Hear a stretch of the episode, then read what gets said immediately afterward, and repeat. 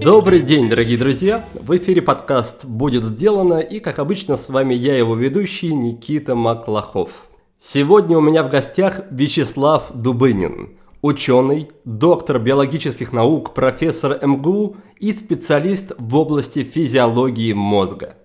Три года назад, представляете, уже целых три года прошло, я уже брал интервью у Вячеслава в выпуске под номером 53. Тогда мы по большей части говорили о зависимостях, о том, как они появляются, формируются, и о том, как от них можно избавиться. Сегодня мы тоже коснемся этой темы, правда с весьма неожиданной стороны.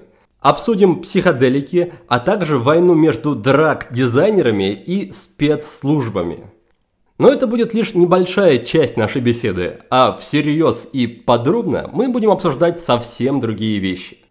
Вячеслав расскажет про аутизм и болезни Альцгеймера, а также даст несколько советов для тех, кто уже столкнулся с этими диагнозами или наоборот хочет их избежать. Мы обсудим биохакинг и узнаем, что мой гость думает о тех смельчаках, которые ставят эксперименты над своим организмом и над своим здоровьем. Поговорим о старении и о том, как его замедлить. Выясним, насколько далеко ученые продвинулись в этом вопросе и можно ли создать копию своего мозга и личности. Кстати, возвращаясь к теме зависимостей, напомню, что у нас есть программа под названием «Свобода от сигарет». Если вы хотите бросить курить, но самостоятельно сделать это пока не получается, я готов вам помочь.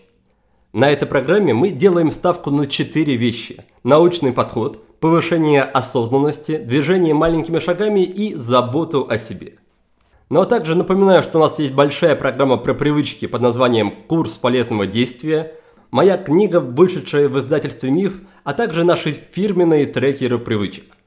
Так что, пожалуйста, не забывайте про все эти направления нашего проекта, потому что этот бесплатный подкаст существует в первую очередь благодаря им, ну и, конечно же, благодаря вам и вашему участию и вашей поддержке. Все, буду заканчивать со вступлением, и давайте начнем нашу беседу с Вячеславом Дубыниным. Желаю вам приятного прослушивания.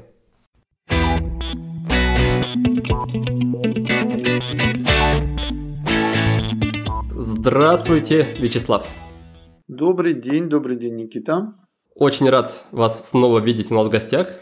Я помню, что в прошлый раз, первый раз, три года назад, вы со мной беседовали, по-моему, из Сочи, с какой-то конференции или что-то такое там было. Ну, честно сказать, вот я этого точно не помню, но вполне может быть, да. Нет, сейчас я в Москве, э, работа более-менее уже возобновилась, очень много онлайн-лекций, вот с утра уже одну прочитал, и вечером еще одна, и все это как-то так очень интенсивно. Как вы привыкли к этому новому digital цифровому режиму?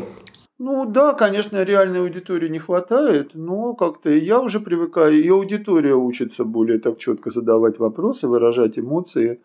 То есть какое-никакое взаимодействие уже есть. Но, конечно, хочется и живых людей видеть. Ну, то есть вы все-таки планируете вернуться, а то многие сотрудники компании решают остаться и дальше на удаленке. Вы все-таки планируете вернуться в аудитории, да? Мне нужны живые люди. Я же преподаватель, да, мне нужно видеть их реакцию, мне нужно видеть позу, нужно, чтобы зал смеялся или там наоборот огорчался, когда я что-то рассказываю. Да, без этого нет. Хорошо, расскажите, пожалуйста, что произошло за эти три года в вашей жизни, в личной, в рабочей, что изменилось за это время? Ну, я, собственно, продолжаю существовать в нескольких ипостасях. А, во-первых, я ученый, нейробиолог, это моя исходная работа и специальность. И мы э, развиваем тематику моделирования аутизма на экспериментальных животных и испытываем различные молекулы, которые могут этот самый аутизм как-то смягчать.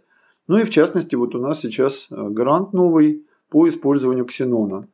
И для меня это прям вот такая отдельная сфера, потому что ксенон – инертный газ, который известен в основном про, по ксеноновому свету для автомобилей. Но он же способен так воздействовать на нервные клетки, что они начинают работать гораздо спокойнее.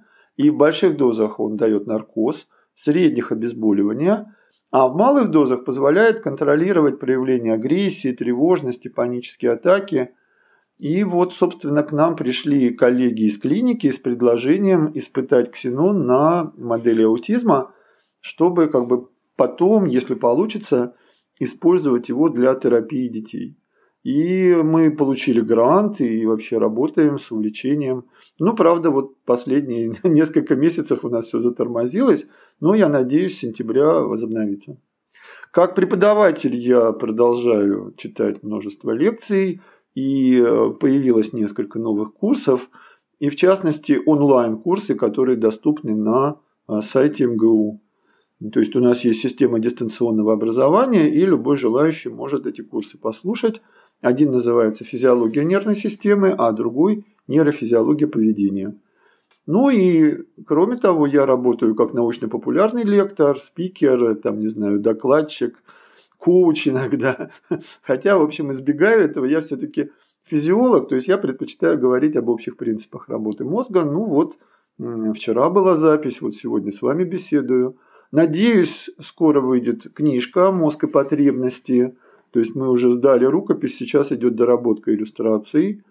Ну и что? Да, семейная жизнь, три дочери, три внука, да, все хорошо. А я правильно услышал в одной из ваших лекций, что вы ну, какое-то время назад стали еще раз отцом? Ну вот у меня маленькая дочка, да, которой три с половиной года, да. Вот это да. И, и как вы себя чувствуете в этой уже новой роли многодетного отца? Превосходно, превосходно. Вообще нужно рожать детей каждые 10 лет, и тогда...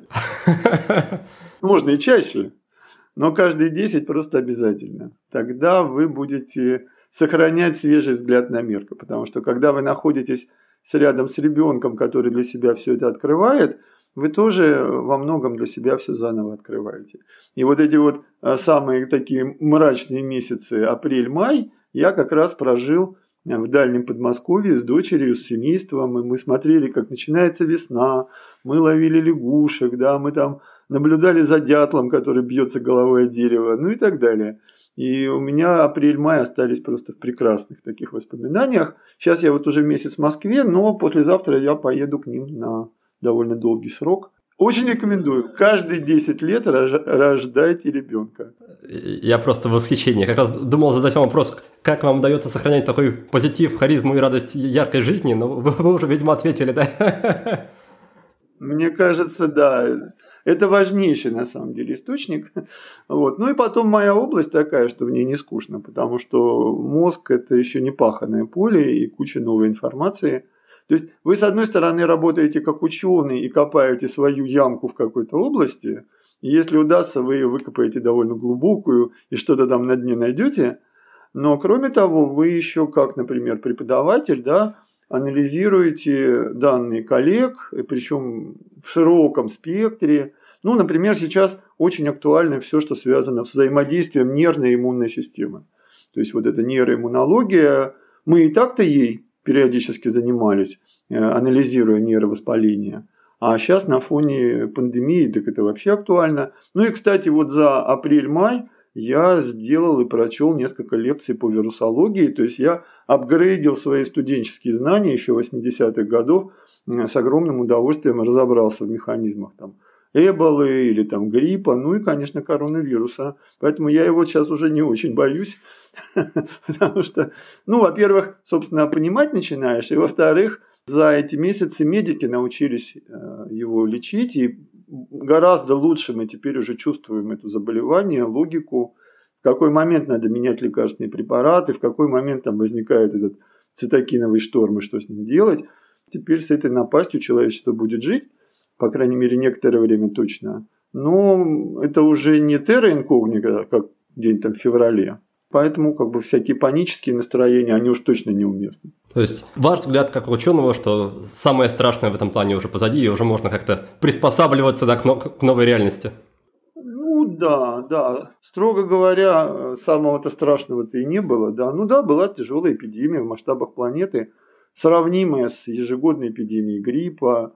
Конечно, не дотягивающая до туберкулеза или там, например, не знаю, малярии, да, и уж несравнимые с ВИЧ и гепатитами.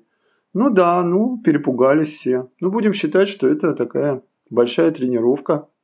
На самом деле, я вот когда был студентом, И, естественно, у нас есть кафедра вирусологии на биофаке, и мы общаемся с коллегами-вирусологами, моими однокурсниками. Они всегда говорили, что вирусы такая штука, они все время мутируют, поэтому всякие эпидемии на человека будут соскакивать регулярно, ну, они, собственно, это и делают. Ну, в этот раз оказалась такая очень прилипчивая, не столько страшная, сколько прилипчивая штука, которая передается с человека к человеку и распространяется очень легко. Вот. Ну, вроде как-то уже с пониманием относимся, да. А как-то стратегически наука и ученые могут ли быть впереди на один шаг а, вирусов в целом, то есть предсказать направление мутации, направление их развития, чтобы заранее иметь возможность? Ну, предсказать, а дальше что? Ну, предскажем мы там 20 наиболее вероятных. Что, мы сделаем заранее вакцины? И так-то, значит, только ленивый не пинает фармакологов да, и вирусологов. Что это вы сделали там вакцину против гриппа, а она потом не пригодилась? Ну да, это же почти как погода. Очень много факторов. То есть предсказать можно, можно. Ну просто вы получите 50 прогнозов и что, вы везде будете соломку стелить? Денег не хватит. Если бы хватало, то классно. да, мы бы заранее много чего сделали. Поэтому на самом деле сейчас, конечно, э, настрой и направление на то, чтобы научиться вот все эти вакцины делать максимально быстро. То есть, с одной стороны, все набрасываемся всем миром это делаем, а с другой стороны, соответственно, по возможности самоизолируемся, чтобы зараза быстро не расползалась. Чтобы медики успели да, все это свести вместе. Вот, ну, в общем, понятная стратегия. У меня была тогда э, вот в этом цикле про вирусы где-то в мае лекция э, типа коронавирус и самые опасные вирусы. И вот если сравнивать там с бешенством, эболой, да, гепатитами Б, С или даже испанским вот этим испанкой, которая была сто лет назад, конечно, коронавирус до них не дотягивает. Но да. при этом никто не гарантирован, что через полгода или пять лет или 15 лет что-то на нас еще соскочит. То есть страны, где вместе люди, птицы, свиньи, летучие мыши и едят, что попало, да, и так далее, там, выкопал и съел сурка. Ну да, нам нельзя есть летучих мышей, давайте я хотя бы сурка съем. Пожалуйста, чума соскочила. Ну что это? Ну что это? Уже ешьте свой синтетический фастфуд. Не трогайте диких животных. Да, и, и в этом плане, наверное, у современных вирусов есть такие рычаги в виде информационной и экономической взаимосвязи всего мира. Наверное, это еще все усиливает. Ну да, да. То есть вирус очень легко расползается благодаря самолетам и так далее, а еще по мозгам расползается благодаря интернету. И вот уже паника-паника. В начале беседы вы сказали, что начали или уже долгое время изучаете аутизм и моделируете его на животных, я правильно услышал? Да, да. А на, на ком именно? Ну, у нас белые крысы наши любимые. То есть, в принципе, у аутизма есть вполне характерные проявления, такие как поведенческая стереотипия, нарушение социального взаимодействия, какие-то там всплески агрессии. Вот все это получается на крысах. Аутизм, он очень многолик, поэтому существует несколько моделей. Ну вот парочку из них мы используем. Клиницисты нас с интересом слушают. Я вот в мае выступал онлайн да, на международной конференции по аутизму рассказывал и про наши работы, и вообще, ну вот представьте себе, да, там у вас слушает вас э, ну, знаю, одновременно 5000 народу. Из них половина психологи-педагоги, которые с этими детьми работают, а половина это родители, у которых такие дети. Поэтому вы должны и про общие принципы сказать, и что-то конкретное подсказать. И для тех же педагогов и родителей общие принципы тоже важны потому что вы понимаете, что есть некая логика, что это просто, не, не просто несчастье, которое на вас свалилось, а вот есть вот такие механизмы в мозге. Ну да, они нарушены, но мы здесь можем повлиять, здесь, здесь, за счет поведенческой терапии, где-то за счет препаратов. Это важно, потому что ну, много таких деток. Да. Какой сейчас наиболее современный, наиболее точный, актуальный взгляд на происхождение этого заболевания? Да? И я что-то слышал про зеркальные нейроны, про поломку где-то там.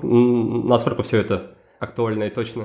Да, это все сейчас, знаете, собирается в такой огромный конгломерат, когда и гены, и гормональный фон, и какая-то экология, и какой-то там стресс, вирусное заболевание мамы там во время той же беременности, и что-то нарушается.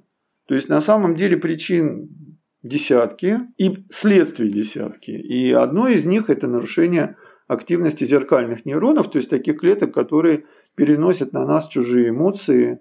Там есть куча других э, проблем, начиная с каких-то проблем с глобальным обменом веществ и кончая тем, что, например, слишком много синапсов работает, и они мешают мозгу сосредоточиться на конкретных каких-то задачах. Когда такая, как это говорят, мультифакторная патология, как раз очень сложно влиять, ну, например, лекарственными препаратами, потому что очень разнообразные изменения, и терапия на уровне как раз педагогики, да, поведенческих каких-то навыков, она оказывается более доступной и более работающей. Как раз вот конференция, которая в мае была, она была посвящена ABA, Applied Behavior э, Analysis, то есть такой метод, когда вот работают с аутичными детьми и по много часов в день да, учат их существовать в этом мире, взаимодействовать со взрослыми. Но ну, здесь речь идет скорее о таких тяжелых детях, потому что когда это э, легкий вариант, да, легкий синдром, даже не патология, там, конечно, все проще, и ребенок, э, если с ним заниматься прямо там с 3-4 лет, он э, может вполне и в обычной школе учиться, и в обычном классе, и потом, ну да, ну будет он там интровертом и так далее, но вполне адаптированным вступит во взрослую жизнь. То есть тут очень важно не пускать время в том же самом аутизме.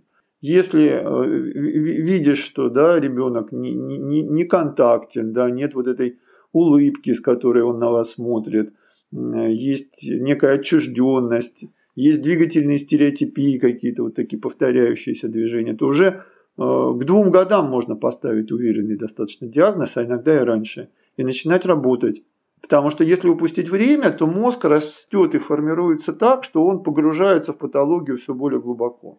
Это проблема для любой вот такой истории, э, связанной с э, детьми. Скажем, года два назад у меня был такой большой опыт общения с эпилептологами. Разбирали механизмы эпилепсии. Ну, просто одна японская фирма сделала совершенно потрясающий антиэпилептический препарат, и они его сначала откатали у себя в Японии, в Юго-Восточной Азии, а потом одновременно вышли вот на рынок Европы, в том числе России и Америки. И им нужен был человек, который вот еще бы несколько лекций прочел о механизмах работы мозга и как бы наложил механизм действия препарата этого на такие глобальные принципы. И я когда познакомился с этим препаратом, я, в общем, пришел восторг, потому что это очень такой новый химический подход для контроля уровня возбуждения мозга. Вот, и я вот тогда года полтора, наверное, да, читал эти лекции, даже в несколько мест в России съездил по этому поводу. То есть я много взаимодействовал с реальными врачами-эпилептологами, и у них это тоже проблема, потому что эпилепсию нужно начинать лечить как можно раньше. Потому что каждый припадок, он ломает довольно сильно мозг, и самое главное, это удержать нервную систему от припадков. А для этого уже без препаратов никак. То есть аутизм, да, там, конечно, на первом плане поведенческая терапия всякая, а препараты, они где-то там, на втором, на третьем. А эпилепсия, там препараты на первом месте, там вы никакой психотерапии этот очаг не возьмете. И очень важно понимать родителям, что эти препараты не просто нужны, а супер необходимы. Вот. И если запустить, то дальше мозг начинает взрослеть уже вот в таком патологическом статусе. Ну, сейчас вот как-то вроде они уже так встали на рынок, этот препарат попал в список жизненно необходимых э, лекарств в России. Но это действительно очень мощная история, потому что когда эпилепсия, там ведь в мозге нарушаются процессы возбуждения и торможения.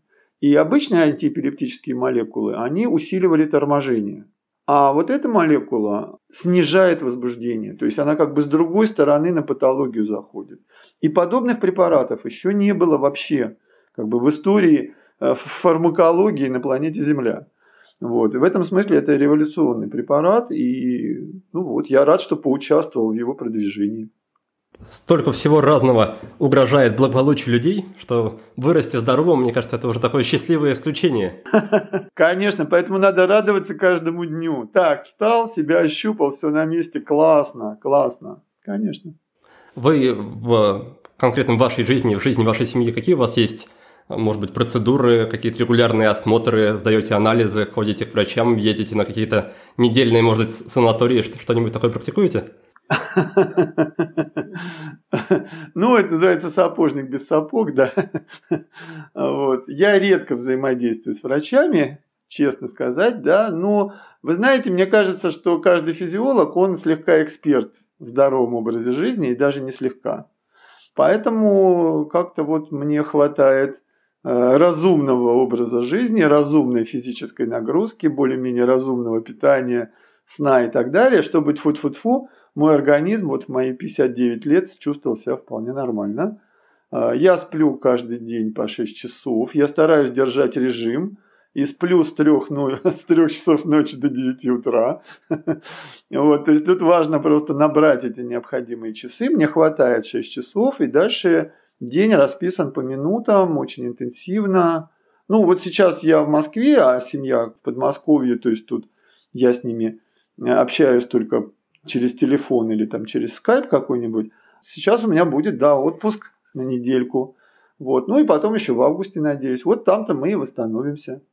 Будем гулять, купаться, загорать. Природа, это все очень здорово расслабляет и позволяет снять накопившийся стресс. Ну, вы же вот действительно утром просыпаетесь, просканируйте свой организм, не вскакивайте прям сразу. Как он, да, вот этот уровень позитива, негатива. Что там со вчерашнего дня осталось, какой там осадочек. Вот. И если негатива в голове больше, чем позитива, это уже такой явный звонок, да, надо что-то с жизнью делать. Хорошо бы вообще без негатива просыпаться. Ну, это часто недостижимая мечта, но иногда удается. Типа, а что, у нас все хорошо. И вот тут-то надо обрадоваться, понимаете? Это я уже как, как коуч говорю, да, как психологи. Радуйтесь даже небольшим успехам. Фиксируйте свое внимание на том, что вот это вам удалось. И обрадуйтесь как следует. Этому часто не хватает нам. Да, едите вкусную еду на обед, обрадуйтесь ей. Вышли, не знаю, на балкон, посмотрели на окружающую природу, обрадуйтесь. Дайте мозгу время, хотя бы, ну не знаю, там несколько секунд, даже пару достаточно, ощутить позитив, ощутить вот это течение жизни, неповторимость каждого мгновения. А как же? Да, такие простые базовые мелочи, доступные каждому. Конечно, но, но за ними реальная работа мозга. То есть мы реально знаем, что в этот момент активируется нуклеус аккумбенс, да, там и так далее. Конечно. Но при этом, а, насколько я слышал, к современным тенденциям, трендам вроде биохакинга вы относитесь, мягко говоря, настороженно, да? Понимаете, когда люди с какими-то грубыми методами вламываются в тонкую систему под названием наш организм, а, ну, тут скорее за них тревожно, да. То есть я крайне редко занимаюсь тем, что что-то разоблачаю, да. Я считаю, что гораздо важнее доносить полезные сведения, чем ругаться с теми, что кто-то делает что-то не так. Ну, за исключением там наркотиков. Тут уж как бы молчать нельзя. Но э, само понятие биохакинга, оно еще очень разное. Потому что исходные биохакеры, они прям так очень грубо, да, вплоть до введения себе там каких-то ДНК, модификации генов. И там просто вообще все в разнос может пойти. Но э, сейчас этот термин, он как-то так поплыл, и э, в конце концов даже простой прием каких-нибудь БАДов тоже уже гордо именуют биохакингом – Ну и как бы, ну и ладно, так и быть, биохакеры, принимайте витамин В12, молодцы, и считайте себя крутым биохакером. Это все, что вы проехали на самокате по, по, по городу, да, и уже как бы считаете, что вы так же круты, как те, кто там в этих костюмах прыгает с ютах, да, с вершины горы. Ну, ощутите себя тоже немножко биохакером. Вот такой мягкий биохакинг, он на самом деле полезен тот момент, когда человек вообще задумался о своем организме, о том, а что он ест, как он живет, что, м, оказывается, существуют БАДы, которые что-то могут почему-то помочь, так он уже как бы молодец, он уже начал становиться более осмысленным пользователем. Другое дело, что большинство этих БАДов, они как бы э, скорее плацебо, но некоторые вполне реально действуют. Да, не все они там имеют э, доказанную, подтвержденную активность, которую там признала какая-нибудь там доказательная медицина. Так доказательная медицина, она же про лекарства. И про ситуации, когда человека надо реально лечить. А БАДы, они скорее про здоровый образ жизни и про то, что в каких-то местах мы усталому нашему телу и нашему мозгу можем немножко помочь. И даже если не удастся помочь, то ничего страшного не случится. А если удастся, так вообще прекрасно. И опять-таки вы уже понимаете, ага, оказывается в мозге есть серотонин, а он там из триптофана, а триптофан в бобовых. И вот эта цепочка, да, ну почему нет? То есть любая осмысленность в этом процессе, она, мне кажется, очень позитивная. Или он какой-нибудь глицин, да, те, кто разоблачают все на свете, они его ругают. А я как физиолог знаю, да, что глицин, он работает в нашем мозге. И, соответственно, у некоторых людей он действительно способен оказывать слегка такое успокаивающее действие, особенно если они в стрессе, и особенно если этого глицина довольно много съесть. А съесть его не страшно, потому что глицин – это совершенно обычная аминокислота, которая есть в обычной еде. И мы и так его 3 грамма в день съедаем. Так если вы еще один грамм съедите и станете чуть-чуть спокойнее, пусть даже это плацебо. Для организма это в целом это хорошо. Поэтому что лишать людей да, каких-то вот таких надежд? Они как бы вполне реальны, потому что в мозге есть реальный механизм для работы там, того же глицина. Он есть. Там есть нейроны, синапсы, где, где все это функционирует. И это касается очень многих молекул, которые пока что попадают в разряд БАДов, потому что их доказательная медицина еще не приняла. А чтобы, извините, превратить препарат в принятый доказательной медицине, медициной, нужно истратить, ну не знаю, там условно 200 миллионов долларов. А что, они есть там, да, у кого-то, кто сидит где-нибудь на острове, а там растет замечательная лиана, которая, например, улучшает иммунитет. Ну, в общем, не просто все это. Ну, и вот если это называть биохакингом, ну, нормально. А вот тот момент, когда вы начинаете вставлять себе внутрь микрочипы э, или там спать по 15 минут, да, и типа, О, я молодец. Вот, вот, вот это вот не очень хорошо. Наш организм очень сложная система. И нажимая на одну кнопку там из 10 тысяч, вы, как правило, эту систему приводите в некое неравновесное состояние, и на коротких интервалах можете достичь успеха, а на длинных еще не факт. Но, с другой стороны, эксперименты на людях пока что по этическим соображениям запрещены. Разве не хорошо, что есть энтузиасты, которые возьмут на себя эту святую миссию и будут первопроходцами в чем-то, пусть даже с высокой ценой? Ну да, да. Ну понимаете, это будет опыт конкретного энтузиаста. Он не принимается наукой и уж тем более доказательной медициной. Но конкретный энтузиаст, да, конечно, молодцы. Ребят, только, пожалуйста, не повредите себе чего-нибудь важное. Вы, может, и не знаете, оно там есть, и вы там нажали на какую-нибудь кнопочку, и там что-нибудь отвалилось. Вот, пожалуйста, поаккуратнее, поаккуратнее. То есть, по идее бы сначала окончить хотя бы медицинский институт, ну или, или хотя бы психфак, да, где вам хоть что-то объяснят о работе мозга, организма. Или хотя бы хорошо учить биологию в школе. А когда какой-нибудь энтузиаст, у него что-то получилось, он начинает рассказывать, вот у меня что получилось, я он ел там вот это растение, да, и ужасно продвинулся. Так это его личный опыт с его личным мозгом. А у вас другой мозг, у вас другие гены, у вас другое строение нейросети, иммунитет у вас другой. Все же мы уникальные. Поэтому то, что годится одному, не всегда годится другому. Да и та же доказательная медицина. Там пока несколько тысяч человек через это не пройдут, и все это статистически не будет доказано, это все как бы даже близко не подпускается. Это правильно, когда речь идет о тяжелых заболеваниях. Онкология какая-нибудь, да, там это все важно. А когда речь идет о мягкой коррекции, ну, да, экспериментируйте сами на себе. Если вам себя не жалко, если вам не страшно и все такое прочее, вот, если вы понимаете, что вы делаете, начинайте с маленьких доз, пожалуйста. Вот такая рекомендация. Конечно. Но э, если вот я иногда читаю лекции, ко мне подходят, там человек говорит, а вот можно вы исследуете что-нибудь в моем мозге, да, я буквально готов, да, навтыкайте мне туда электродов. Я говорю, нет, ребята, это нельзя по биоэтическим и прочим принципам, и я сам, даже если вы мне напишите бумагу, я готов отдать свой мозг на пользу науки, все равно это не пройдет. Меня все равно посудят, потому что я попаду под уголовный кодекс. Я как ученый не имею права на это соглашаться, да и я и как человек на это не соглашусь. Как вы относитесь к идее, по-моему, популярной как раз у биохакеров, что старение – это не какой-то обязательный предопределенной эволюцией процесс, а скорее процесс накопления ошибок в организме и в мозге в частности, который, соответственно, можно как-то откатить, избежать и продлить жизнь там на дополнительные 20, 40, 50 лет. Ну да, а что, собственно, это же не только биохакеры придумали. Почему человек стареет, про это, естественно, всерьез задумывались всегда. А с появлением такой серьезной физиологии и медицины стали задумываться все глубже. Есть несколько подходов, но принципиально, да, вот есть какая развилка. Мы стареем, потому что в нашем организме накапливаются ошибки изменения, и мы стареем, потому что у нас есть специальные механизмы, которые запускают старение.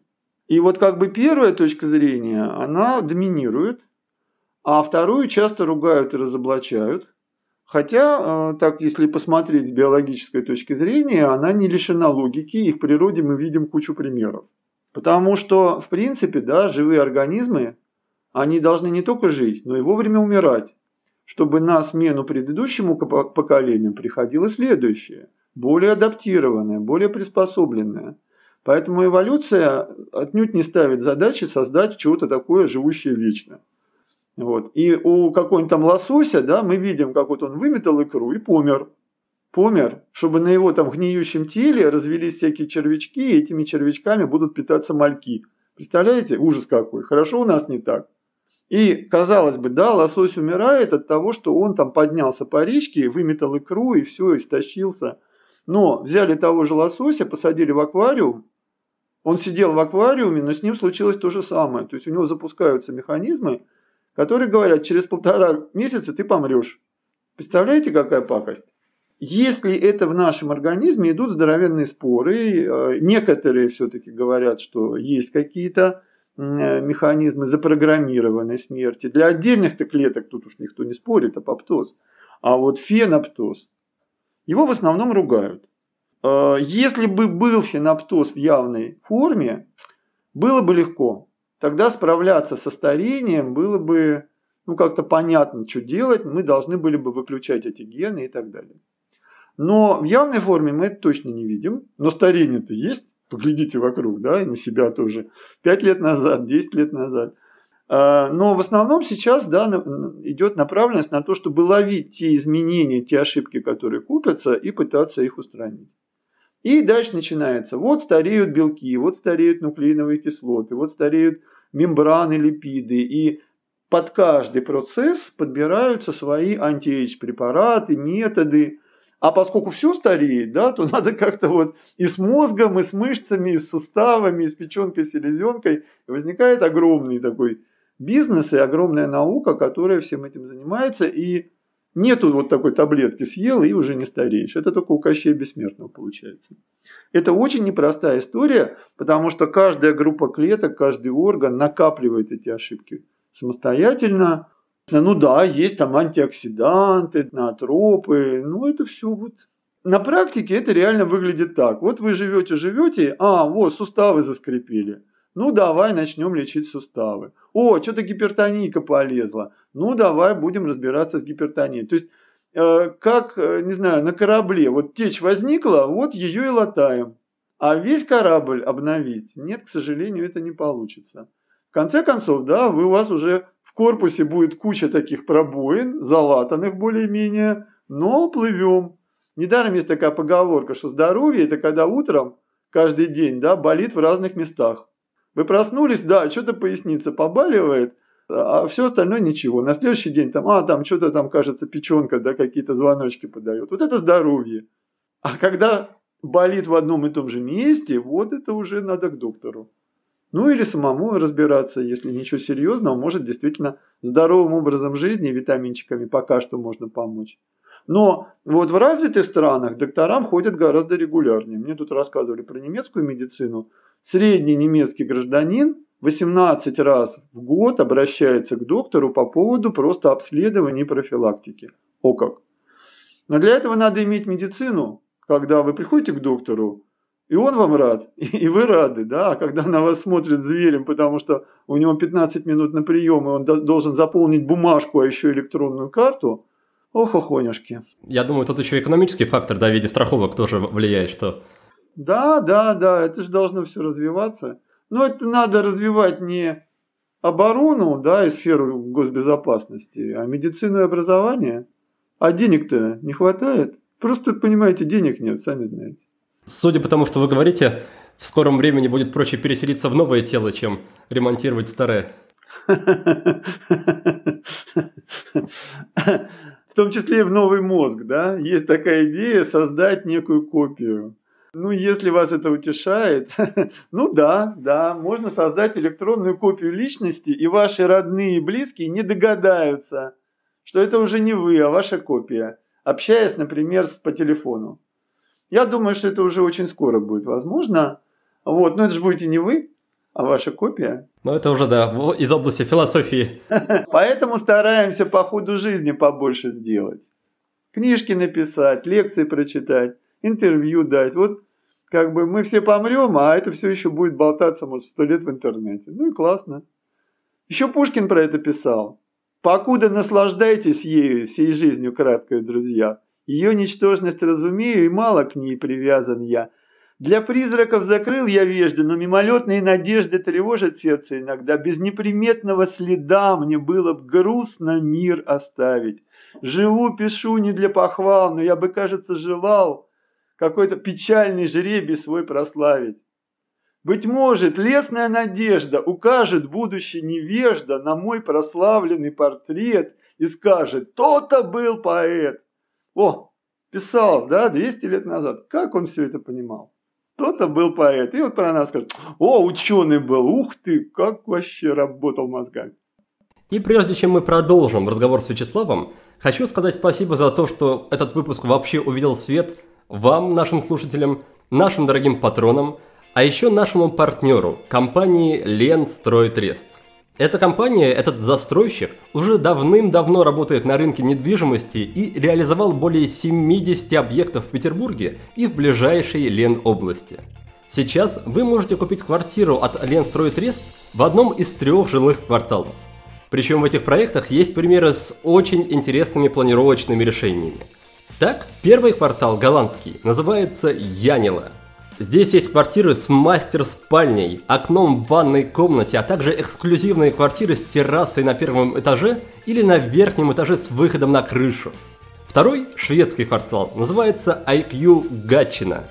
Его изюминка – это двухуровневые пентхаузы на последних этажах с просторными балконами и собственными террасами. При желании можно обустроить площадку для пикников или гостиную прямо под открытым небом.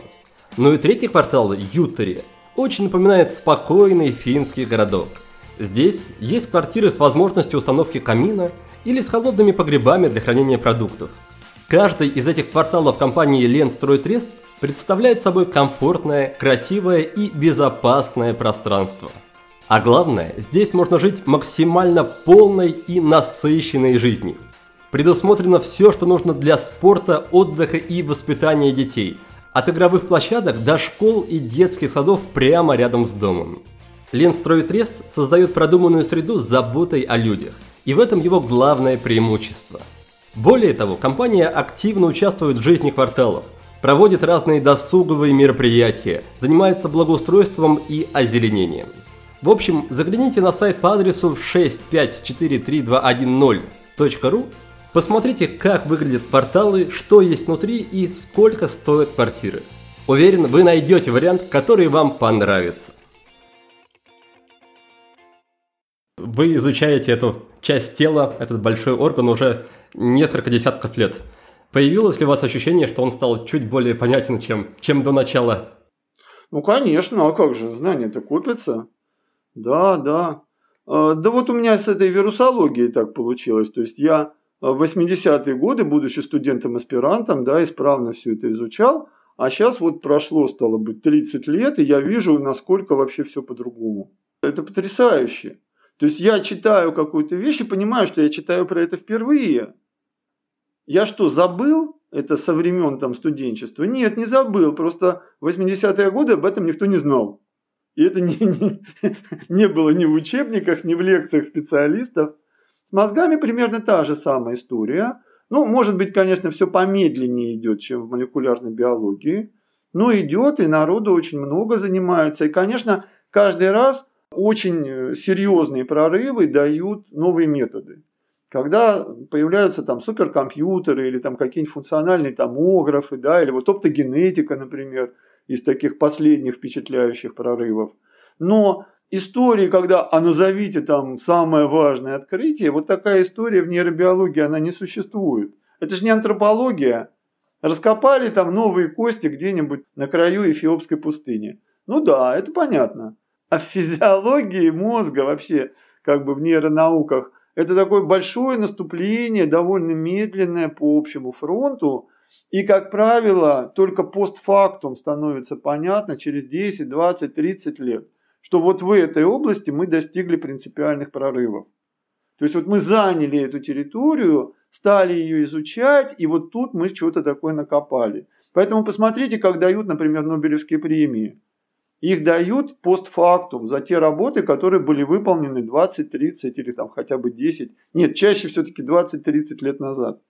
Потому что оказалось, что вот эти люди первыми вступили на эту территорию, дальше еще тысяча человек все это изучали, и вот такое вот наработали, но вот эти вот первые, да, они стали теми, так сказать, копателями, которые в этом месте ямку сформировали. А дальше все накинулись. Потому что, конечно, в странах, где наука активно развивается и где много средств и много грантов, там исследователи ревниво следят за коллегами и пытаются найти какие-нибудь новые перспективные направления. То есть вы 2, 3, 4 года занимаетесь чем-то, кончился ваш грант, вы смотрите, ага, что сейчас горячее? О, коронавирус, да, все кинулись изучать коронавирус. Быстро пишем грант на то, как коронавирус влияет на мозг получаем деньги, 2-3 года изучаем, отчитываемся, так, что у нас там еще какая зараза свалилась. То есть наука э, превращается во многом вот в такую погоню за грантами, но при этом формируется очень большой пласт данных научных.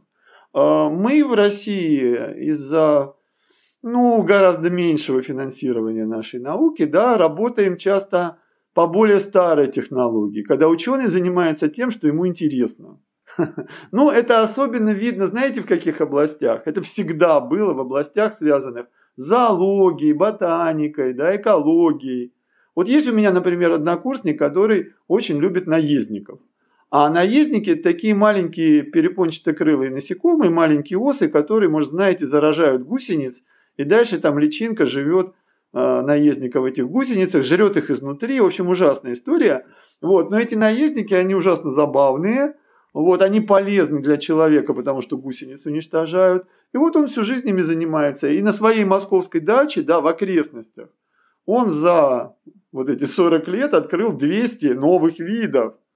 А уж если он попадает куда-нибудь, а он очень много ездит, потому что он получает гранты под своих наездников, он много ездит по миру, он может из какой-нибудь поездки куда-нибудь там, не знаю, на Сицилию или в Аргентину еще десяток новых видов привезти. Вот, ему это интересно. И подобного рода научные исследования, они не требуют больших капиталовложений, но для конкретного человека они могут быть очень привлекательны, ну, душа так лежит. Э, этих наездников исследуют еще, скажем, 100 человек в мире, и они образуют такую тусовку. А если у вашей тусовки есть еще пара хороших спонсоров, да, ну бывают же миллионеры, которые любят наездников. Набоков любил бабочек, да, а вот какой-нибудь миллионер, э, какой-нибудь там владелец какой-нибудь сети готовой одежды, да, любит наездников. Ну, так вот у него с детства получилось. Он их спонсирует, и все, и отлично. Вот, вот это наука по старинке, как бы, да, когда вы занимаетесь многие годы тем, что вам интересно. Я в своей, так сказать, работе скорее вот в этой ситуации нахожусь. То есть мы изучаем физиологические основы поведения, депрессии, там, аутизма, да, но не смотрим во все стороны, а где бы вот урвать грант. Ну, наверное, так случилось у меня в жизни, что я в какой-то момент все-таки наполовину стал ученым, а наполовину преподавателем-педагогом. А если вы 50% времени тратите на это, то вы уже как бы выпадаете из той лидирующей группы, которая мчится к цели, и то к той, то к этой. Вот. Но у меня, опять же, мои однокурсники, есть среди них несколько просто выдающихся ученых, которые держат руку на пульсе, соответственно, очень активно получают новые гранты и все такое прочее. По вашим словам, это такая история про разницу между внутренней и внешней мотивацией, да, что есть вот конкурентная среда, деньги, соперничество, вот там люди, кому ближе внешняя мотивация, а есть страсть, интерес, любовь к наездникам. Это больше про внутреннюю мотивацию уже, да? Да, да, так оно и есть. Ну, хорошо бы как-то это сочетать. И в конечном итоге показателем-то является ваш собственный уровень счастья. То есть нравится вам заниматься тем, чем вы занимаетесь. Потому что если вы получаете эти гранты и прыгаете с тему на тему, и при этом вы в постоянном стрессе, то, может, это не очень правильно. А расскажите, на что в целом больше похожа э, наука мозга, исследование мозга? Это что-то больше про теорию, про моделирование или все-таки больше про практику и про эксперименты? Да, потому что вот я не так давно слышал, что концепция калиево-натриевых насосов, которые есть вот в клетках в голове, это именно концепция, которая все-таки не была как-то подтверждена, и никто, никто эти насосики не видел. То есть это какая-то модель. Много ли таких моментов в науке о мозге, или там все-таки больше про то, что можно пощупать? Хорошо, что вас не слышат наши биохимики. У нас кафедра биохимии есть. К счастью. Она занимается натрий-калиевыми насосами и щупает их уже несколько десятков лет.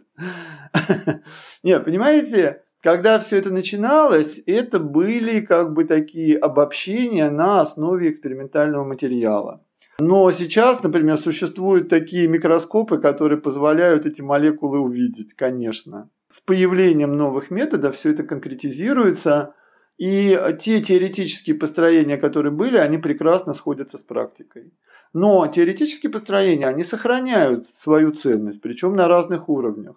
То есть мы можем разрабатывать модели молекул и не проводя реальные эксперименты, да, там придумывать, например, какое-нибудь вещество, которое будет влиять на дофаминовую систему, да, или там на то же самое формирование антител. Мы можем э, разрабатывать модели каких-то каскадов химических процессов и на этой модели, опять же, проверять, а какие будут побочные эффекты того или иного препарата. В случае мозга ну, можно попытаться разработать модель психики и все такое прочее, всадив в нее там основные алгоритмы. Но это довольно небольшая часть работы. Все-таки в основном, конечно, современная нейробиология – это практическая наука с реальными клетками, отделами мозга, веществами. И выход как бы, в реальность прежде всего, конечно, идет через медицину. Потому что все-таки сейчас самая актуальная задача – это не э, хакнуть здоровый организм, да, а починить организм, который уже заскрипел. То есть залатать дырку в корабле. И это всем понятная идея, и это всем понятный э, настрой, и организм реально стареет, и у вас может быть миллиарды, или вы можете быть там диктатором там, какого-нибудь государства, но ваше тело стареет, и вы в конце концов идете и смотрите доктору в глаза и говорите, доктор, помогите у меня вот такое началось. А доктор вам говорит, ну, так как бы вот вам лекарство, или говорит, а вот это мы еще не знаем, мы не изучаем. И тогда вы берете, не изучили, и тогда вы берете свои миллиарды и говорите, доктор, давайте, изучайте. А доктор, ну или там физиолог мозга вам говорит, слушайте, ну вообще это 10 лет работы, мы, похоже, не успеем. Где вы раньше-то были? Где вы были 10 лет назад? Ну так я тогда еще здоров был. Ну так, блин, надо же было думать. Понимаете? Вот, поэтому, конечно, гораздо больше направленность не на то, чтобы хакнуть организм, которому 20-30 лет, а на то, чтобы хакнуть организм, которому 60 и 70. К этому времени у конкретного человека уже скопились ресурсы, и он начинает думать, слушайте, а я, оказывается, не вечен. Детям как-то отдавать тоже, ну да, ну не все же отдавать. Вот, надо бы как-то самому пожить подольше. А тут бац, и какой-нибудь противный Альцгеймер. Вы посмотрите, что, да, в 90 лет у каждого второго Альцгеймер, у каждого шестого паркинсонизм. Как мы проживем 150 лет, если у нас нейродегенерация? Как? Да никак. Вот, вот, вот куда деньги-то должны направляться. А плохо получается, потому что там такой сложный механизм, что никак. Ну, я не знаю, может, я три года назад уже про это говорил, потому что проблема-то никуда не делась. Ну, вы в теории верите хотя бы, что вот эти вещи ужасные, вроде Альцгеймера и Паркинсона, они могут быть излечены и обратимы? Потому что, как я понимаю, там какие-то изменения уже в самих структурах, да, и тканях. Конечно, мы сумеем в конце концов это сделать. Я в это свято верю, ну, потому что там вполне реальные молекулярные механизмы. Но нужно так научиться на них влиять тонко, чтобы не вызывать побочку. Потому что все эти нейродегенерации, в том числе Альцгеймера, это прежде всего внутриклеточное накопление дефектных белков. То есть вот белки, которые у нас в клетках, они постепенно разрушаются, э, обновляются, И у нас там есть специальные такие машинки, да, вроде вот этих шредеров, которые стоят в офисах, называются протеосомы, которые дефектный белок режут и новый синтезируется. И вот если дефектных белков много, а протеосомы почему-то плохо работают, мусор начинает копиться и в конце концов нарушает работу нейронов и даже приводит к их гибели. И проблема в том, что мы можем на это повлиять в принципе, но мы не можем сделать так, чтобы это не распространилось на другие органы и системы. Потому что вот этот механизм э, резки белков, он универсален. Он идет и в мозге, и в печени, и там, не знаю, в какой-нибудь мышце бедра, да, и так далее. И если мы начинаем лечить Альцгеймера и влиять на эти процессы в мозге, мы получаем кучу побочных эффектов уже в других частях тела. И вы вроде мозг вылечиваете, а у вас там селезенка или печенка отвалилась. Вот в чем проблема. То есть мы уже неплохо все это знаем, и механизмы знаем. И, скажем, можно вырастить нервные клетки в чашке Петри и получить на них модель Альцгеймера, и даже их вылечить. Но это произойдет в чашке Петри, где у вас нейроны все под контролем, и нет никакой печенки и селезенки. Как только вы с вашей молекулой, которая помогла в чашке Петри, полезете в целый организм, вы огребаете такие побочные эффекты, что ужас. Потому что механизм вот этой рубки белков, он потрясающе универсален. А молекула, которую мы вводим да, в виде таблетки укола, она растекается по всему организму. И побочные эффекты оказываются мощнее, чем пульза. В этом проблема. Поэтому проблема, например, в точечной доставке. Вот если мы сумеем эти препараты доносить до того места мозга, где пошла нейрогенерация, вот, например, да, один из подходов. А так вообще пока, э, да, будьте активны, позитивны, и тогда вот этот аппарат рубки работает у вас в нервных клетках более мощно. То есть, если мозг активный и радостный, то уборка мусора происходит интенсивнее, и вероятность нейродегенерации становится меньше. Тут мне как-то добрые люди прислали э, статью про то, у кого реже всего бывает болезнь Альцгеймера в Соединенных Штатах. И на первом месте оказалось, э, оказались члены Верховного суда, я не знаю, что они там делают, вот, но на втором профессора университетов. И я очень обрадовался, да. Это не гарантия, но это дополнительные бонусы, плюсы, вероятности. Потому что если вы профессор университета и читаете кучу лекций, и обновляете их, и общаетесь со студентами, да, то ваш мозг не ходит по одним и тем же проторенным дорожкам.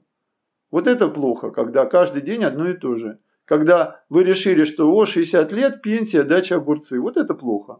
Поэтому раз и родили ребеночка или хотя бы внуков, как следует пасете. Но внуки это не совсем то. Вот собственный ребенок, тут вы вовлечены по-настоящему. Внук что, вам привезли, увезли. Он тоже не ваш. Хотя и там вашей собственной дочери. А когда свое, это прямо вот э, очень сильно все активирует. Это же касается новой работы, да, каких-то активных хобби, каких-то совершенно других видов э, деятельности, которые вы раньше не пробовали. Ну, например, там, не знаю, какое-нибудь волонтерство, да, э, какая-нибудь благотворительная деятельность. И это все очень значимо. Новые движения сейчас очень активно исследуются. То есть наш мозг, ведь в нем две трети нейронов занимаются движениями, так или иначе. И если вы по-новому двигаетесь, это очень круто э, защищает от э, тех же самых нейродегенераций. То есть важно не просто делать зарядку, а по-новому ее делать. Да? Сегодня один вариант, комплекс, другой. А лучше всего танцевать. То есть сейчас куча статей про то, как полезно танцевать и как это защищает от Альцгеймера. И если вы там 85 лет начали осваивать медленный фокстрот или там очень медленную ламбаду, то это то, что надо. Папа, мама, если вы слушаете этот выпуск, обратите внимание. Конечно, а вот это все время головой в грядку, нет, вот это плохо. Я-то понимаю, что проблема в целом общая, да, и, и по поводу нейродегенеративных заболеваний, и в целом у фармакологии, что у нас универсальные механизмы, вроде там одинаковых нейромедиаторов, работают в разных частях тела, да, и да, да, да. И... Главная задача – это понять, как, как воздействовать локально да, на, на отдельный участок. Конечно, да. То есть то, что мы называем побочные эффекты, это не дефект препарата, а это логика строения нашего организма. Вот ведь какая беда. А что вы думаете, да, продолжая разговор про фармакологию. Что вы думаете о психоделиках? Последнее время это ну, как, как я вижу, участилось, немножко увеличилось к ним внимание. Допустим, в Америке собираются как раз фонды, которые спонсируют исследования о том, что психоделики могут лечить зависимости, депрессию в том числе. Как у вас с, с ними отношения научные? Научные никак. В Российской Федерации любые работы с наркотиками, кроме алкоголя, да, они совершенно невозможны по куче разных причин, в том числе юридическо-законодательных. Так что тут как бы вот. А поэтому э, какие там психоделики? Даже с синтетическими каннабиноидами весьма сложно работать, потому что слово каннабиноид уже значит, всех отпугивает. Хотя это может быть молекула, которая, скажем, только лечит эпилепсию и все. Ну ладно, такие работы еще ведутся, скажем, у нас есть институт биорганической химии. Вот. А вот уже, например, синтетические аналоги эндорфинов, да, всякие морфиноподобные препараты, все, то есть мы в еще нулевые годы вместе с Национальным центром наркологии работали с опиоидоподобными соединениями. У меня э, большой кусок был в докторской диссертации про это. Вот. Но потом, собственно, эти работы были прекращены. Вот этот подход, что проще запретить, да, чем как-то все это осмысленно контролировать, он, конечно, ведет в тупик. Потому что мы лишаемся возможности изучать очень важные рычаги, механизмы влияния на мозг. И те же самые психоделики, судя вот по тому, что получается, это вот мое личное мнение, да, их эффект при действии на мозг, он же очень мощно возбуждающий.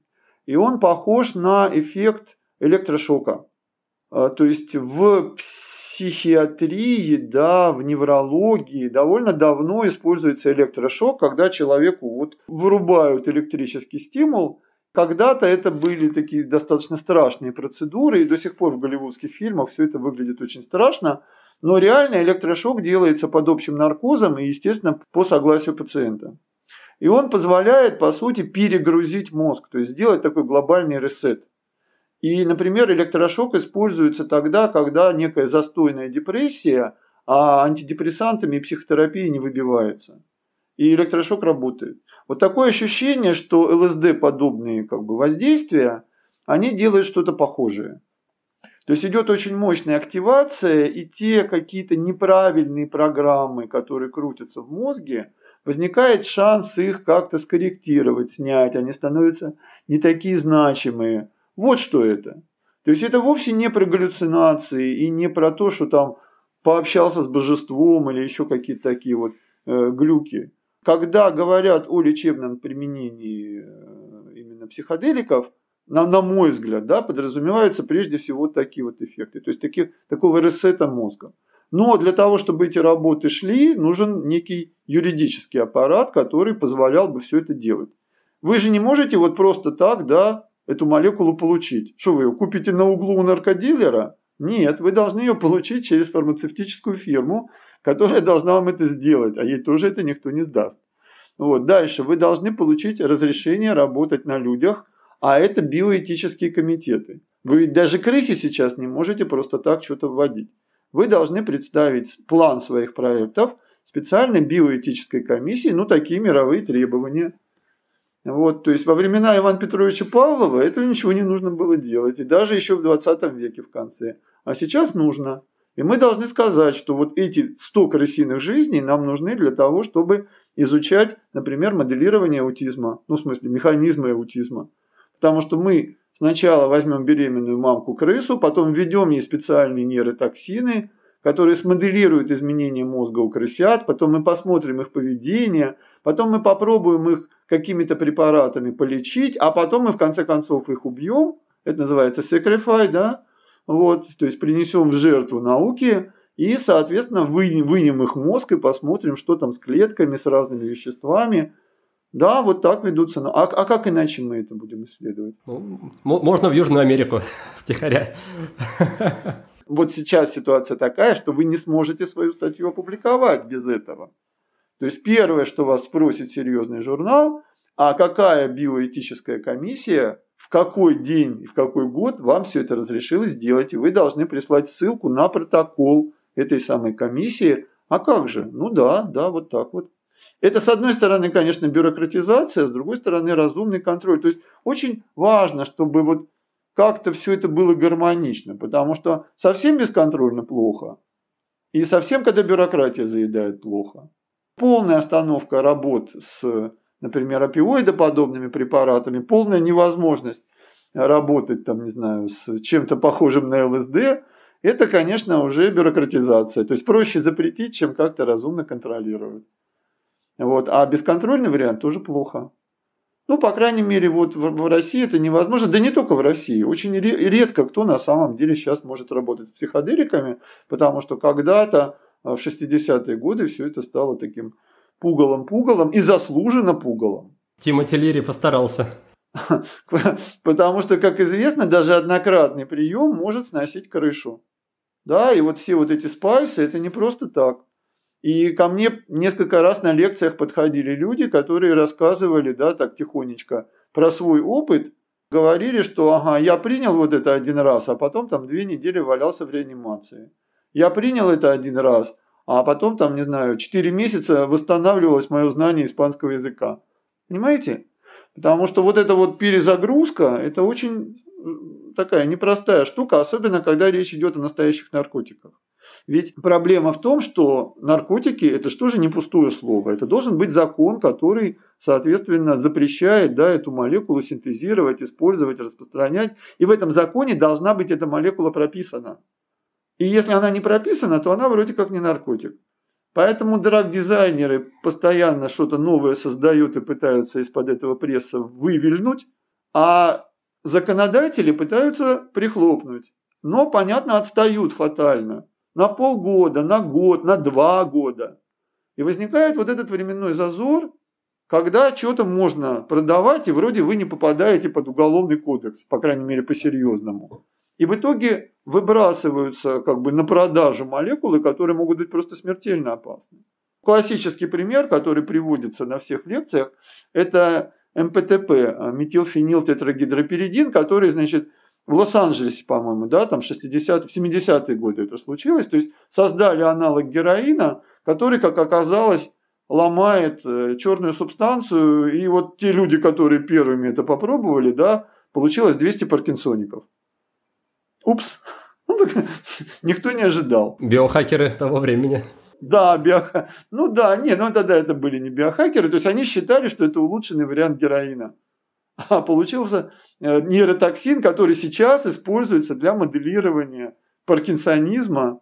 Вот люди, можно сказать, пожертвовали своим мозгом для развития э, нейронаук. Но только как-то очень странно пожертвовали и совершенно не хотели это делать. Да, почему-то, когда возникают истории про улучшенный наркотик, то мало чего хорошего получается. Да, улучшенный это значит что-то изменили в молекуле, чтобы выйти из-под бюрократической некой такой схемы, да.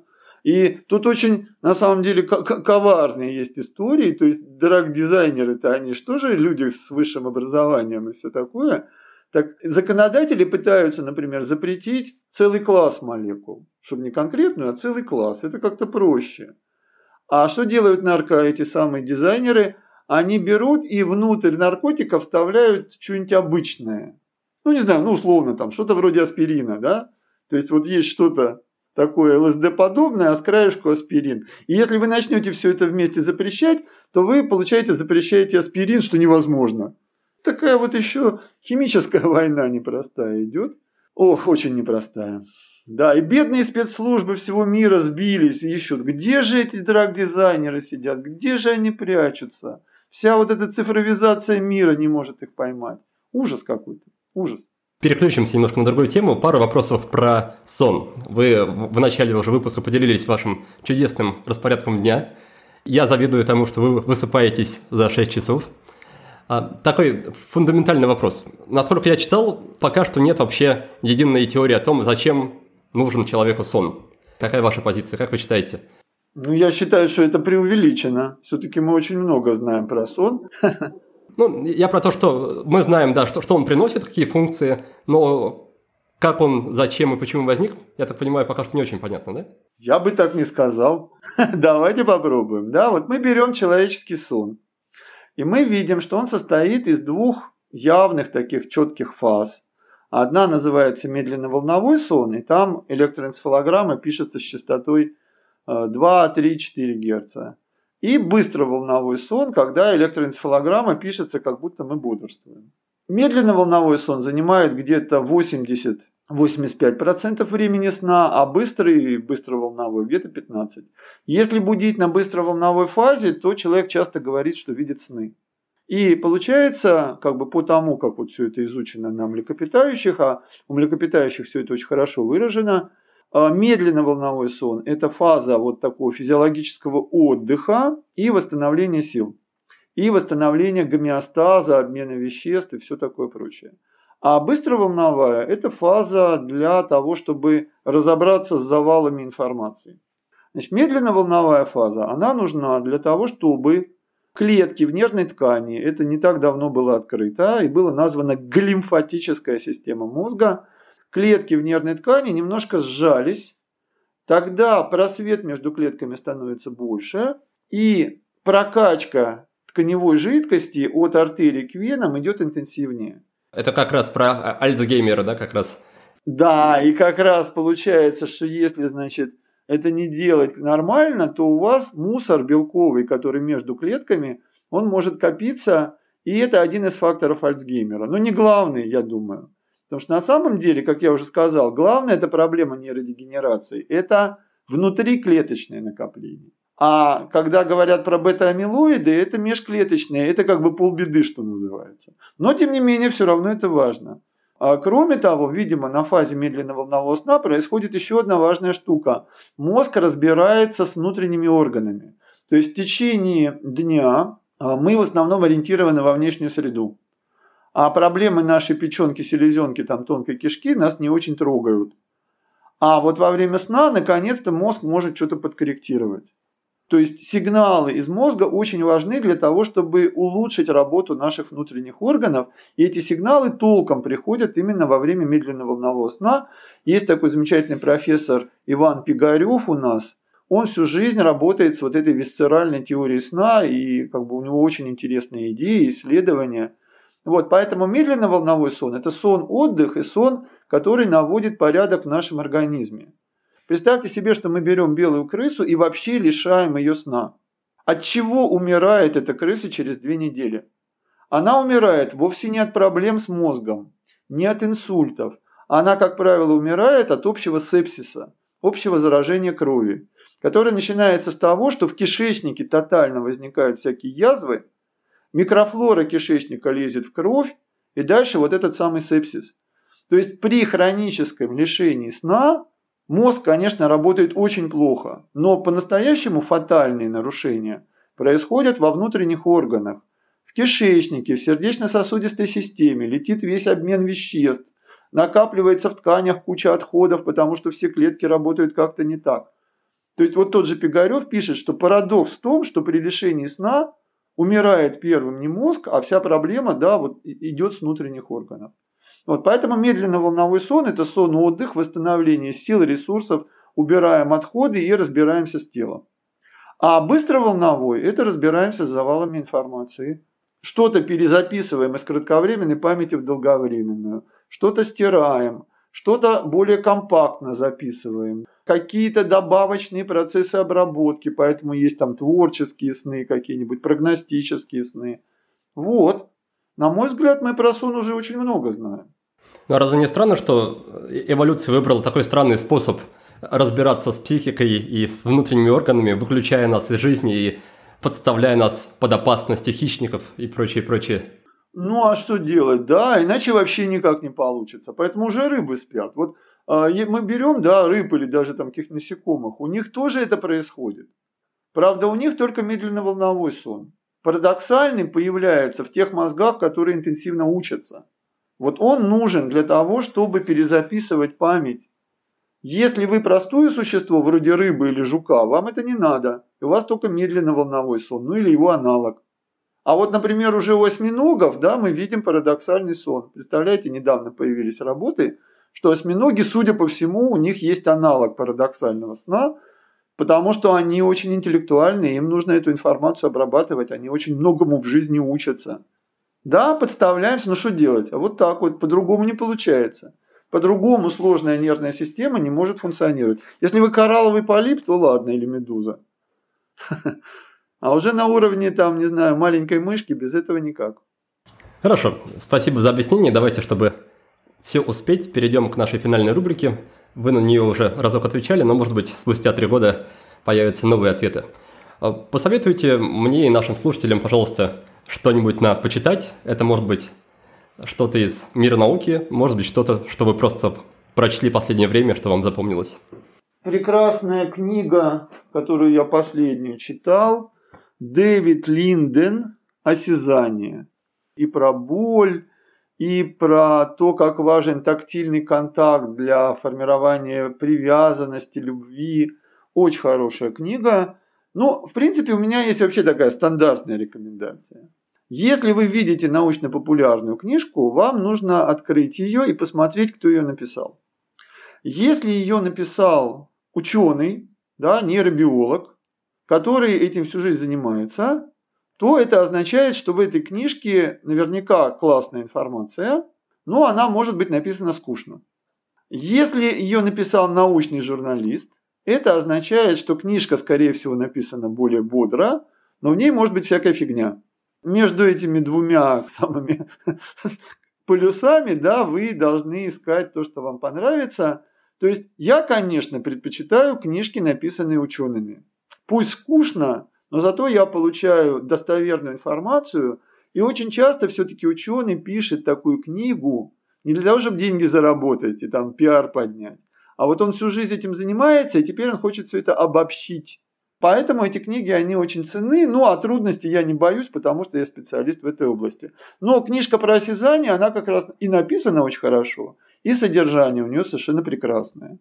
Ну, не знаю, скажем, книги Эрика Кендалла, да, тоже Нобелевского лауреата и прочее, прочее. Они очень толстые, но они жутко интересные.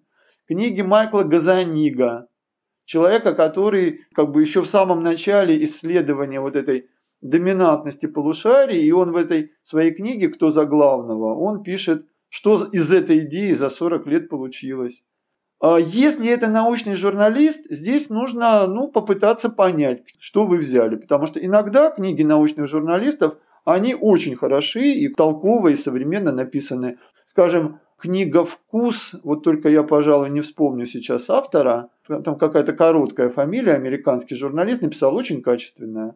Я не люблю книги, которые что-то разоблачают. Вот в них, как правило, факты представляются однобоко и как-то негативно. А в нашей жизни этого негатива хватает. Хотелось бы, ну это, наверное, я так просто устроен, показывать людям возможности, а не закрывать какие-то пути. А разоблачители, они обычно про это. Вот это не работает, это фигня, здесь вы потратите свои деньги напрасно. И порой вместе с водой ребенка выплескивают. Второй пункт – привычка или практика, что-то, что вы делаете регулярно и что вам приносит радость или пользу. Э, регулярно читаю не просто лекции, но новые лекции. Да, то есть нужно ввязываться в новые проекты. И это позволяет вам сохранить позитив, завести кучу новых знакомых, узнать массу всего интересного и так далее, и так далее. Ну вот только за эту, так сказать, весну, за несколько вот месяцев – я ввязался как минимум в три проекта, каждый из которых очень разный. Первый проект это вот как раз лекции про вирусологию. Это было очень тяжело, но я общался с коллегами-вирусологами, я перерыл кучу литературы. Вот. Это лекции были на площадке Архе, и те, кто хотел бы их послушать, вы должны связаться с Архе. Второй проект, который, значит, неожиданно на меня свалился, это реклама МКБ банка, Московский кредитный банк. Значит, есть такая площадка у нас, называется «Постнаука». МКБ является главным спонсором. А я у «Постнауки» один из основных спикеров. Ролик «Мозг и алкоголь» уже почти набрал 2 миллиона просмотров и все такое прочее. И они, видимо, искали лицо, которое было бы ученым и достаточно известным. И они, соответственно, привлекли меня к своей рекламной кампании. Причем, э, насколько я понял, вначале они хотели меня использовать, чтобы показать пользу всяких пенсионных вкладов – но когда сделали фотосессию, решили, что нет, я буду просто на обычных вкладах. Да? То есть я на рекламе, где вложите свои деньги и получите высокий процент. И я такой радостный, позитивный. И плюс я на сайтах МКБ сейчас пишу тексты такие, ну, действительно похожие на такие лайфхаки. Про э, лидерство, про любопытство, про заботу о детях. Вот последний текст нейроэстетика, что нам кажется приятным. То есть совершенно другая сфера, другой круг общения, но очень любопытно. И третий проект, вот сегодня с утра я читал очередную лекцию, этот проект принадлежит Евгении Тимоновой, может быть знаете, Женя у нас в «Живой планете», один из главных спикеров, авторов и так далее. И она придумала читать онлайн-лекции детям, причем детям не э, школьникам поступающим, у которых там ЕГЭ, ЕГЭ, а вот среднему классу пятый, шестой, седьмой. Все как у зверей, да? Это ее канал как раз. Да, да, это ее, да, все как у зверей. Вот. И она придумала это, и мы с ней, поскольку общались в рамках ее передачи, я так пару раз давал интервью, и я сказал, ну вот у меня есть курс по сенсорным системам. Он как-то не очень засвечен, и я могу взять его и как-то повернуть а, для того, чтобы рассказывать э, маленьким ребятам. Ну, не маленьким, конечно, пятый, шестой, седьмой классы, и вот сегодня утром я прочел уже восьмую лекцию, а сегодня а всего их будет 10 лекций. И э, все получается все лучше и лучше. Там уже как бы устойчивая аудитория, где-то человек 40. И мы прекрасно общались. Лекция сегодня была про обоняние. Мы говорили про парфюмерию, феромоны, про обонятельные рецепторы, про то, что вызывает приятные ощущения и отвратительное. Там Скунса обсуждали минут 20. Ну, не 20, конечно, там, ну, ну 10 так точно. Вот такие новые проекты. Э, да, и, и это все время что-то валится, потому что я получаю, ну, наверное, раз в неделю предложение э, помочь и там войти в коалицию с какими-нибудь психологами, или с людьми, которые разрабатывают какие-то лекарственные препараты, или даже просто БАДы, им нужен отзыв, ну и так далее. Но я обычно говорю, люди, вот смотрите, у меня 24 часа в сутках, да, и все они расписаны. Если вы хотите, чтобы я занялся вашим проектом, вам нужно доказать, что он значим, интересен, полезен. Тогда я от какой-то работы откажусь, чтобы заняться вашей. Вот в таком режиме существую. Здорово, классные проекты. Третий пункт – инструмент, что-то из вирту- виртуального или реального мира, что вам жизнь или работу облегчает – Да даже не знаю. Мне кажется, что речь идет о правильном питании. Выстраиваешь правильно еду так, чтобы есть ее не очень много, потому что э, все-таки мой вес килограмм на 10, а может даже на 12 больше, чем нормальный, я так считаю. Это как бы понятно. Мой главный инструмент это не гаджеты, такое общение с организмом через пищу и вот какая-то там каша на завтрак, овощи на обед и еще чего-то немножко на ужин, вот, вот это вот, наверное, для меня наиболее значимо. А с электроникой как-то я особо не запариваюсь. Э, честно сказать, даже в соцсетях я, я в основном ВКонтакте присутствую, а на все остальные, на Facebook, на Instagram у меня, вот честно, просто не хватает времени. Поэтому, если кому-то нужно со мной связываться и что-то кто-то от меня хочет, то э, ВКонтакт но, пожалуйста, вы поймите, что в сутках 24 часа, и я не могу отвечать на любопытству, вопросы любопытствующих, типа «я прослушал вашу лекцию, и теперь ответьте мне, пожалуйста, на 10 вопросов». Не получается. Я не могу разорваться на тысячу маленьких медвежат.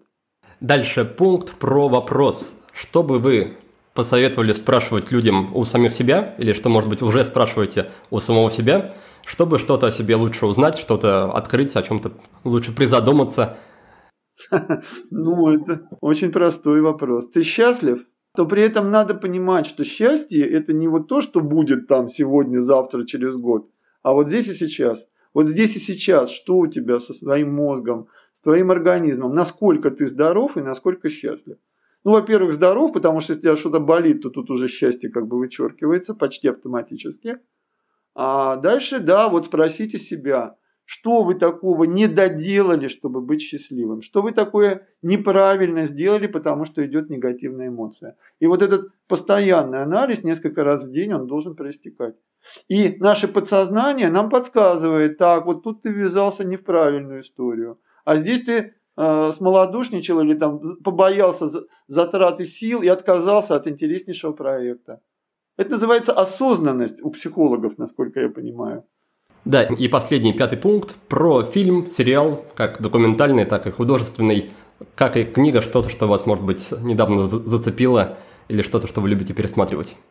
Когда я смотрю телевизор, я в основном смотрю сериалы о живой природе.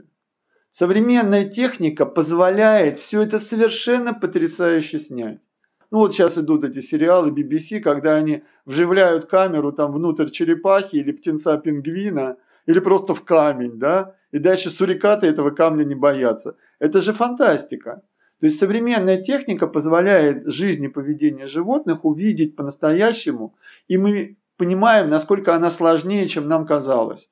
Насколько все эти реакции мозга, память, адаптации, социальные отношения сложнее, богаче. И это позволяет нам самих себя лучше понимать, потому что мы видим, что вся наша человеческая психика, она не на пустом месте выросла, а на вот таком вот длинном да, эволюционном процессе. И это очень здорово. Поэтому вот у меня нет любимого художественного на данный момент сериала э, или там книгу, которую я перечитываю. У меня просто на это нет времени. Но фильмы о живой природе современные, они, конечно, великолепны. Я вот тут смотрел два дня назад маленький фильм о хищных птицах Европы. Удивительно снят, и вот они прошли. Так, это беркут, это подорлик, это, значит, какой-то змеиед. И вот кадр, как мама, значит, комментарий. Для того, чтобы вырос птенец змеиеда, ему нужно 200 змей. И вот мама орлица пихает змею, значит, в птенца такого подрощенного, да, а змея полметра. Он ест, ест, глотает, застряла. Значит, орлица так внимательно посмотрела, вынула из ребенка все это. Давай, вторая попытка. Вот это же фантастические кадры. Раньше это было невозможно. А сейчас поставил эту веб-камеру рядом с гнездом, и она снимает там 24 часа в сутки, и вот эти полминуты, они просто дают что-то фантастическое. Природа, я же все-таки биолог, понимаете? Без природы никак. Да, спасибо большое, что поделились, и спасибо, что заглянули к нам снова в подкаст. Очень рад был вас видеть. Вот желаю вам и вашим близким здоровья, и желаю вам, конечно же, прорывов в вашей деятельности. И будем очень ждать, очень ждать вашу книгу «Мозг, мозг и потребности», да, будет называться? Да, примерно так. Это рабочее название. Э, да, да, Альпина должна ее выпустить. Надеюсь, осенью или к зиме. Спасибо большое, Никит. Вам всяческих удач и успехов. Ну что же, друзья, выпуск подошел к концу, так что позвольте мне напомнить вам главные практические советы Вячеслава. Совет номер один – радоваться. Радоваться надо каждому своему успеху, пусть даже совсем незначительному. Так вы научитесь замечать все хорошее в вашей жизни, а ваш мозг привыкнет фиксировать эти моменты. Совет под номером два – сканировать свой организм по утрам. Это можно делать прямо лежа в кровати. Просто проверьте, как чувствует себя ваше тело и какое у вас настроение прямо после пробуждения. Если оно регулярно плохое, то нужно что-то сделать со своей жизнью. По крайней мере, так говорит мой гость. Совет под номером 3 предназначен специально для любителей биохакинга. Он звучит так. Для начала получите знания, чтобы понять принципы работы мозга и организма.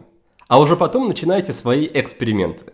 В целом же Вячеслав выступает против грубых вмешательств и считает, что лучше обратить внимание на свой образ жизни и задуматься о том, что вы едите и как вы живете. Совет номер 4 Постоянно делайте что-то новое и старайтесь не проваливаться в день сурка. Для здоровья и долголетия критически важно, чтобы мозг постоянно строил новые нейронные связи. Ищите новые хобби, периодически меняйте работу, включайтесь в новые проекты и пробуйте новые виды деятельности. Все это не только сделает вашу жизнь более насыщенной и разнообразной, но еще и убережет вас от проблем со здоровьем. Но если вы не готовы к каким-то кардинальным переменам, то хотя бы просто делайте зарядку каждый день как-то по-новому. И, наконец, совет под номером 5 – высыпайтесь. Высыпайтесь. Ночью примерно 85% времени мы проводим в фазе медленного сна. В этот период мы восстанавливаем свои силы, а мозг наводит порядок в организме. Оставшиеся 15% ночного сна проходят в быстрой фазе – когда мозг в основном занят обработкой информации, полученной вами за день. Если же регулярно лишать себя сна, то мозг будет работать гораздо хуже и запустятся фатальные изменения во внутренних органах. Поэтому старайтесь спать вдоволь. Но если никак не получается, то, по крайней мере, дождитесь старта нашей программы про сон и, конечно же, как будет возможность, записывайтесь на нее. Работа над ней потихонечку уже подходит к концу, и рано или поздно мы обязательно объявим набор на первый поток. На этом все. Желаю вам хорошего самочувствия, больше радости, больше сна и до встречи в новом следующем выпуске.